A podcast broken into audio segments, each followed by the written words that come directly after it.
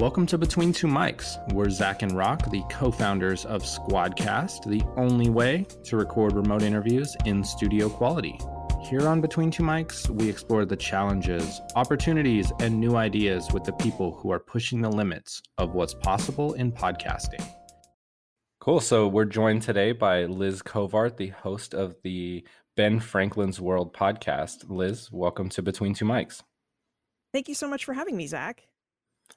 Yeah, glad glad that we could put this together in quick order. I know you're a you're busy lady, uh, bouncing around between conferences and and uh, your podcast uh, production schedule is, uh, I think, fairly involved from what we've talked about in the past. So, um, really appreciate your time. And uh, we were we were just catching up about the sound education event that you were you were a speaker at recently. Can you can you give us a little bit of details on your experience there? Yeah, so Sound Education was a conference organized primarily by Zachary Davis, and he, had a lot of help with that too. But Zachary Davis has this podcast called Ministry of Ideas, and they organized a conference for people who have podcasts that educate. And that could be people like me with a PhD, it could be people who just have a passion for their subject areas um, and have a podcast about it, and their whole mission is to teach. So it took place over two days. I was only able to go to the first day, unfortunately, because of scheduling. But um, I gave a talk about the history of radio and the ways that educators have consistently, since the beginning, been innovators in audio. Awesome. And then we went to all these different panels about, you know, how do you incorporate your audience into your show? How can you best serve their needs? How can you work on your content in a way that your audience can get involved and you can convey complex ideas without you know dumbing them down or simplifying them too much. So i just found the conference to be really really stimulating. Um, there weren't the usual questions of which mic do you use or how do you get your first sponsor so that that was really you know important questions but we hear those all the time so it was just nice not to hear them. And then the networking was great because no matter your subject area everybody there has this passion for their area of study or their area of interest and a passion for conveying that to other people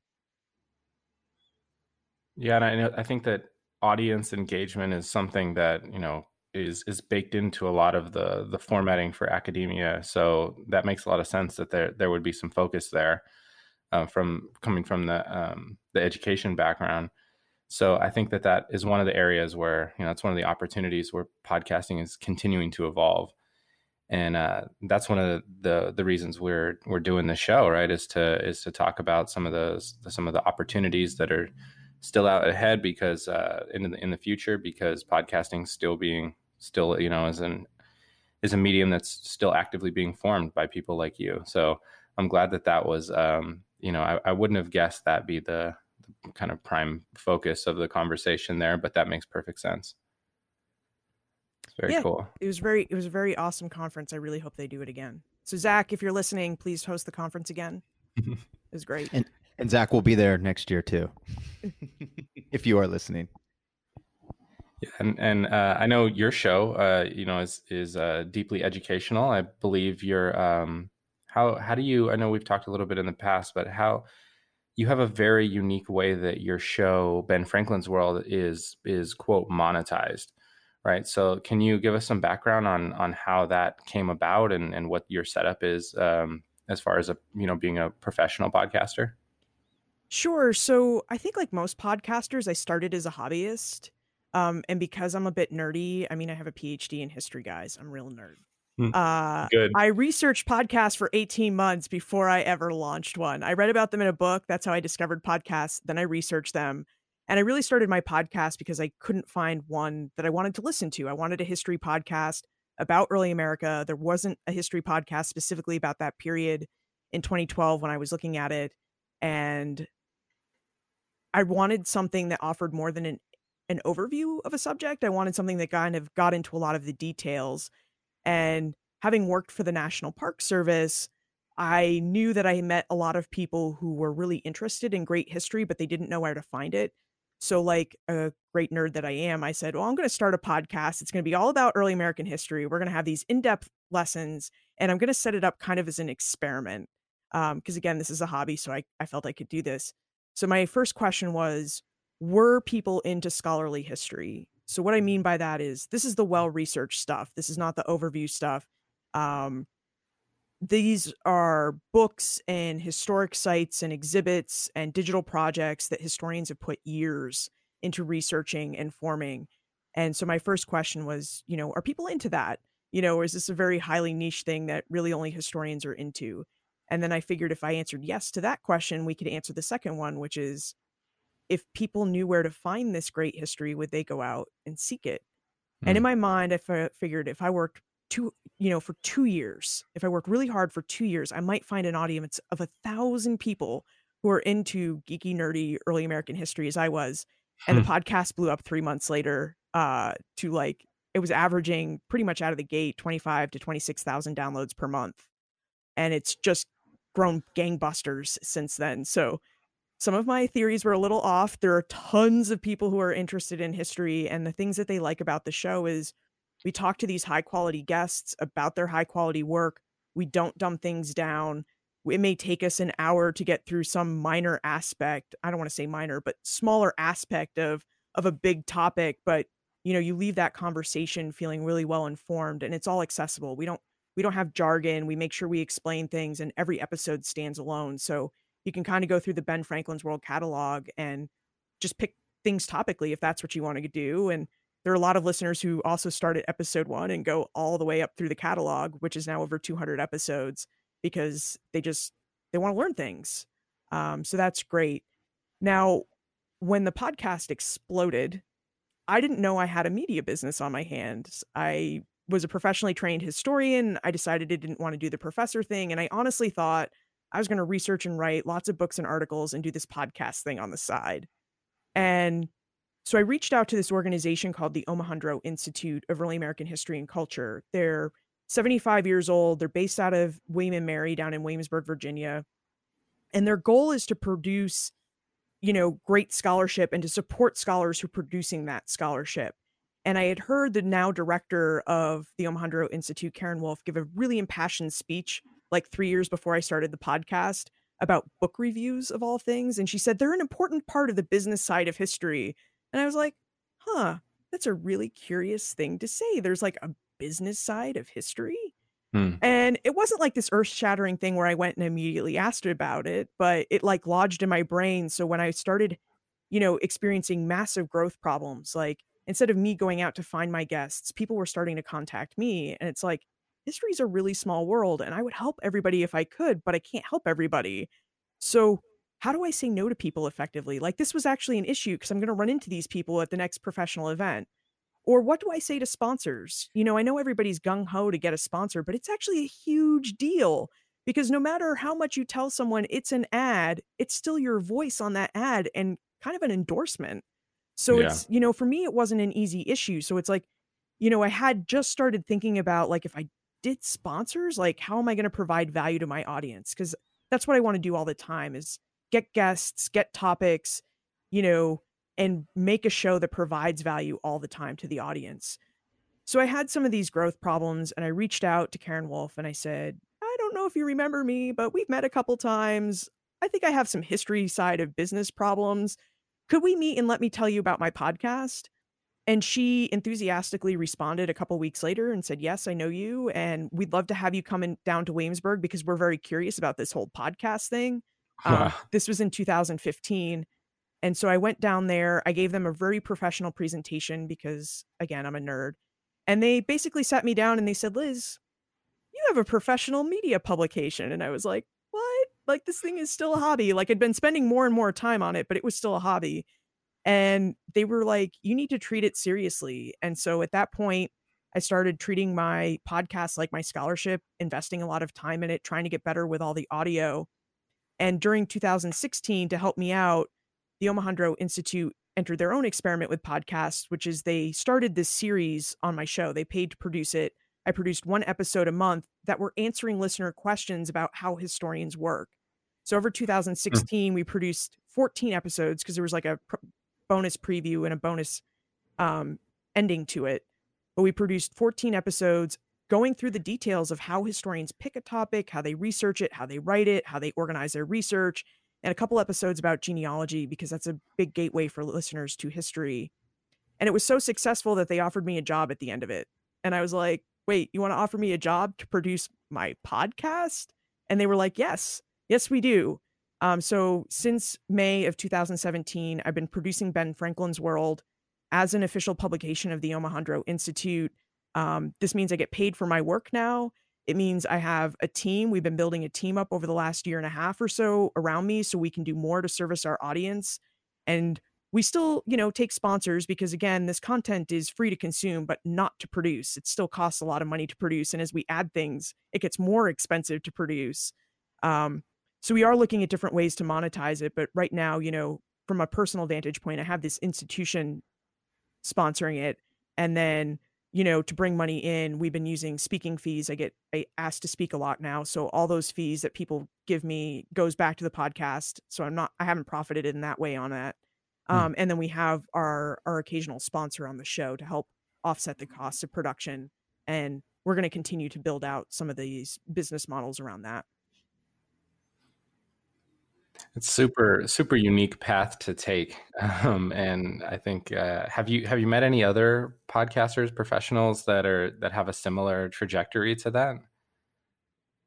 No, I am really the first one, at least in history. There may be in science because science podcasters have been like a thing before I was a thing. Like you look at Pamela Gay, and I believe she does work at a university. I mean, she is an academic astronomer and she has astronomy cast.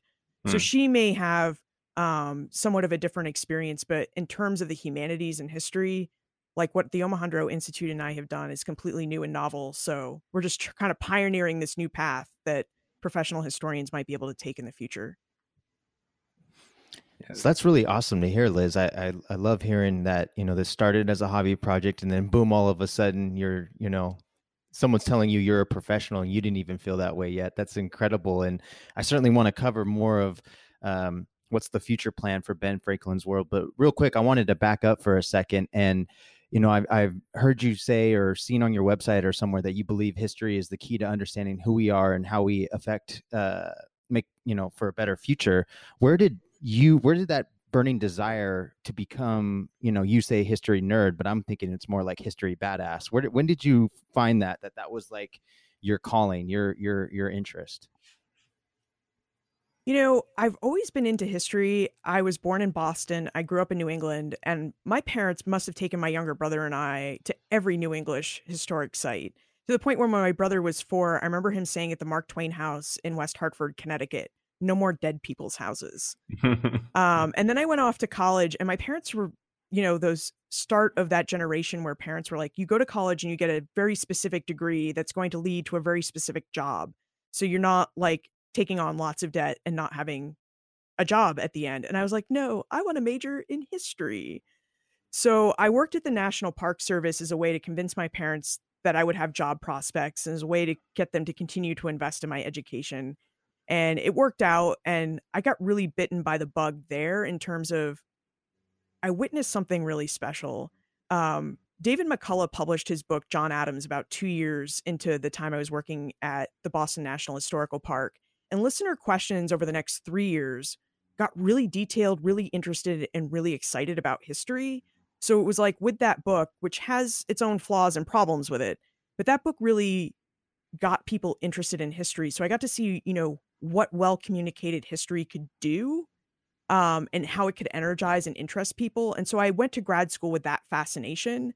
And so I think the fact that I've become an audio nerd, but I've pursued this line of of work where I'm trying to get people interested in history, seeing how it applies to their lives, seeing the continuity between the past and the present. I mean, there are reasons that the politics of the day are, are the way they are. I mean, it goes back into the past. This wasn't like an instant thing the way that it happened. There's a reason why our constitution is shaped the way that it is. There's a reason that we have some of the social and cultural problems the way that we have them today. And you can link most of this stuff back to the early American past. Um, so I think it's really important to just present people with ideas and these linkages with the past that they can think about. Um, so we tend to leave things open ended where I'm not giving you like my super opinion on it. It's just like our guests have said these things. I point out what I thought was interesting about it, and I just leave you with things to think about. And listeners have said that they really like that aspect because we have people that have all sorts of different beliefs, cultures, and and things like that that live listen to the show. So um, they're able to take that and make meaning out of it for themselves. I'm curious, like what uh, what other uh, you know how has your podcast evolved? Because you had some of those early like rapid growth challenges you know overcoming those. I'm sure demanded some change and evolution on your um, on your production your logistics that go into your your show. Um, but then also how how have they you know morphed into additional additional ideas either in podcasting or books or speaking? Like how do you uh, how have you evolved your your content strategy um, since you've started podcasting I would say that my content strategy has stayed really the same as I have a core audience. You know, I did the whole thing where I created a, co- a podcast avatar. Her name is Janet Watkins. She's a 22 year old pre med student at the University of Buffalo. And she finds out at the last minute she has to enroll in a history class. And she's like, why do I need a history class? I don't, you know, I'm a scientist. I'm about to go off to med school. Like, why do I need this? And so the goal each week is to get Janet to pay attention. In fact, I have this scenario in my head where she's at her student work study job at the student clinic and she gets caught by her boss in the supply closet listening to my podcast, like kind of in this clandestine fashion because she's supposed to be working, but she's actually listening to my podcast because she just can't turn it off. Um, so, what I try to do is what kind of topics would engage Janet? What kinds of questions would engage her? Um, and I think the only thing that's really changed is now there are real Janets. There's Al down in Florida, Matt out in um, California, Kathleen in um, uh, Virginia, Caleb in Wisconsin. Like these are real people now. And they email me with real topics and real questions, and we interact. And I just try to create content to serve them. And out of your audience, I'm curious, like, have there, I imagine because they're, you know, so, um, so involved in, in your process, like, have there been spin-off shows or is there, do you think something like this could, could focus on, you know, uh, other eras or, or even, um, ancient history? Maybe I know it's way less detail. We have way less primary, primary sources on that. And, uh, and early American history, they were, they were great at documenting things. So, um, you know, has, has, I'm curious, have, has that happened with your listeners or um, or other eras been considered? You know, I haven't done other eras because again, I get to cover like basically four centuries of history. It's a lot, four different continents, many different languages and people. So I people were like, "Aren't you ever going to run out of topics?" And the answer is no. And historians have different views on topics, so I could cover it 15 times and never give you enough of it. Um, but I think earlier this year, the Omohundro Institute asked me to sit down and like list the different podcasts that had been inspired by Ben Franklin's world because I was not the first history podcaster. I was basically the first scholar, like professional historian, to get involved with it on a consistent basis and be doing it regularly and to interview other scholars about it. And now there are a lot of different historian interview shows. And I think at one point I calculated it earlier this year, it was like 47 different podcasts that I knew of had been directly inspired by Ben Franklin's world, had spun wow. off and started. Um, and I'm sure that number is greater now. And that's just the ones I knew of, right? Because not everybody contacts you. Um, but I do get emails from, you know, grad students and others who want to start a history podcast. And, you know, people helped me when I got started. So I help other people. And, you know, that's just the way I think the independent podcast ecosystem is, is like we're all here to help each other have these podcasts about podcasting and we talk about our experiences and you know it's great. And like jonathan oakes was helping me think through crowdfunding because he's been very successful with that. And you know i've had daryl darnell who is actually my engineer now but he helps me through podcasting questions and things all the time. So um, daryl's awesome. I'm glad you i'm glad you brought him up. You you touched on your your uh you know how polished your your shows have become over time. I i imagine you know a lot of that is because of your process um, refining over time and then also uh, work with folks like daryl. So i'm curious what's that what's that relationship like? How did that start? It sounds like it didn't start as him being your producer. Yeah so i have always worked with a professional audio engineer. So the first like 53 episodes or so were edited by toby lyles and 24 sound and he was growing his business at the time I was starting and there wasn't like this plethora of businesses that could help you with your podcasts when I started. I really struggled to find Toby. Um, but I I basically went to my partner Tim and I said I want to do this podcast thing, but I really don't want to learn all the tech behind it because if I learn all the tech, I'll be spending so much time because this is a hobby, right guys? Like I had other mm-hmm. things I wanted to do. but I know I need to edit. And so, like, can I basically have a podcast payment every month? And he was like, sure, if like this is what you want to do. I don't think either of us thought I'd be podcasting this long when we when we had those initial conversations. Or at this level. Yeah. so I worked with Toby, and what would happen is I didn't know how to use the audio editing software. I just sent him a detailed list of all the edits I wanted him to make. Hmm. So it was like, oh, the historian said this, but I want them to say it this way, or I need you to move this out this timestamp to this. And when I met him at the second annual podcast movement conference, Toby was like, Liz, I just need to show you how on audio, like how simple an audio editor can work so that you can do it and save yourself time by making the edits. And that opened Pandora's box for me because I now use Adobe Audition and I'm editing my podcast all the time. Each podcast gets about five or six editorial passes by the time you go from start to proof.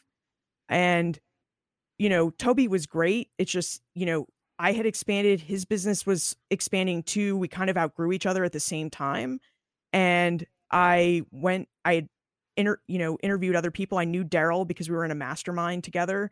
And I said, you know, I'm looking for someone. I understand this is what you do for a business. And I tried him out like I tried out a couple other editors. And the things I love about Daryl is he pays attention to details, which I pay attention to anytime I want him to fix something because I listen to all the episodes before they post. Like they're not done mm-hmm. until, you know, I put them, I've listened to them and then put them in Libsyn. Um, when I want fixes, he's just always so happy to make them. Like I'm always cringing when I send it off, like, oh, he thought this was done and here I'm going to put more stuff on his desk. But he's like, oh no, this is great. When we do the narratives, I, I send him, you know, sound files. I tell him how I want them to sound and how we could put them together. And he sometimes come up, comes up with better ways that I never thought or sometimes he he chops something that I wanted to be a little longer. So we have this like creative, very productive back and forth. Um, and in the early stages, you know, we've got our process down. That took us a little bit of time to develop. I feel like I sent him a lot of emails that were kind of like in the car talk vein. Well, if between this timestamp and this timestamp, I feel like I'm hearing like a ballpoint pen kind of clicking on a desk. Is there any way like you can take that out of the of the sound? Um, so he'd run some other filter. And this is like the the benefit of having someone like Daryl. He knows how all the tech and sound engineering software works. So he can run Adobe Audition. He knows how to do all the fancy stuff. He has all these plugins that I don't want to afford. Um, you know, that he just has so I can make use of them. And I'm really hands on. Not everybody is. He does a really awesome first pass of my podcast and it would actually probably be set to air after it. It's just I will go through it again a couple times and then I'll send it back to him. Um, because again, it's just part of my process and the way I view it. Uh, but he does a really great job and it's helpful because he uses Adobe Audition t- as well. So when I did my first in-person podcast interview this summer, episode 193, I interviewed Barbara Oberg and Sarah Georgini, who are editors of the Adams and Jefferson papers. And we talked about the rivalry and friendship of John Adams, Thomas Jefferson, and Abigail Adams as well. And we did that in William and Mary in their sound booth all together. And before I did it, I was like, is there anything I need to know about how to do a live interview? Because before I was using Google Voice and now I use Squadcast, of course, um, which is so much better. But I was doing remote interviews. And he was like, Liz, you got to be careful because the mics pick up everything in the same room. And I, it's like I never would have thought of that, but Daryl had the expertise there.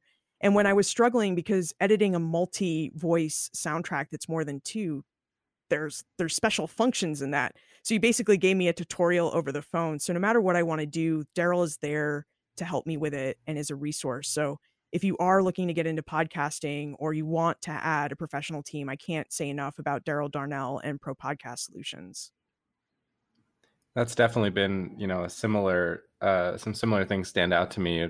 Uh, our our y- younger relationship with Daryl, but um, yeah, he's he's got a real attention to detail. He loves what he does, and um, I know he's been, you know, having having his uh, his business grow as podcasting is growing, and just the the scale that they're working at is super inspiring to to me as well. Um, yeah, he's he's a he's a great guy. So I know the the first couple times I talked to him, I was I was nervous going into it. I'm not quite sure why I was so nervous, but it's because of that level of uh, of understanding that he has, and it's really really great because now it's to the point where you know if i if i have an idea or like thinking about a way to solve something under the hood with squadcast like we there's been multiple times where i've asked him and also Chris Curran, like, hey, from your deeply technical perspective, like, are you aware of anybody else doing it like this, or you know, is this um, is this something uh, is this something new, or have you seen this anywhere else? And yeah, lots of times he'll come back with something much better, a better way to do it. So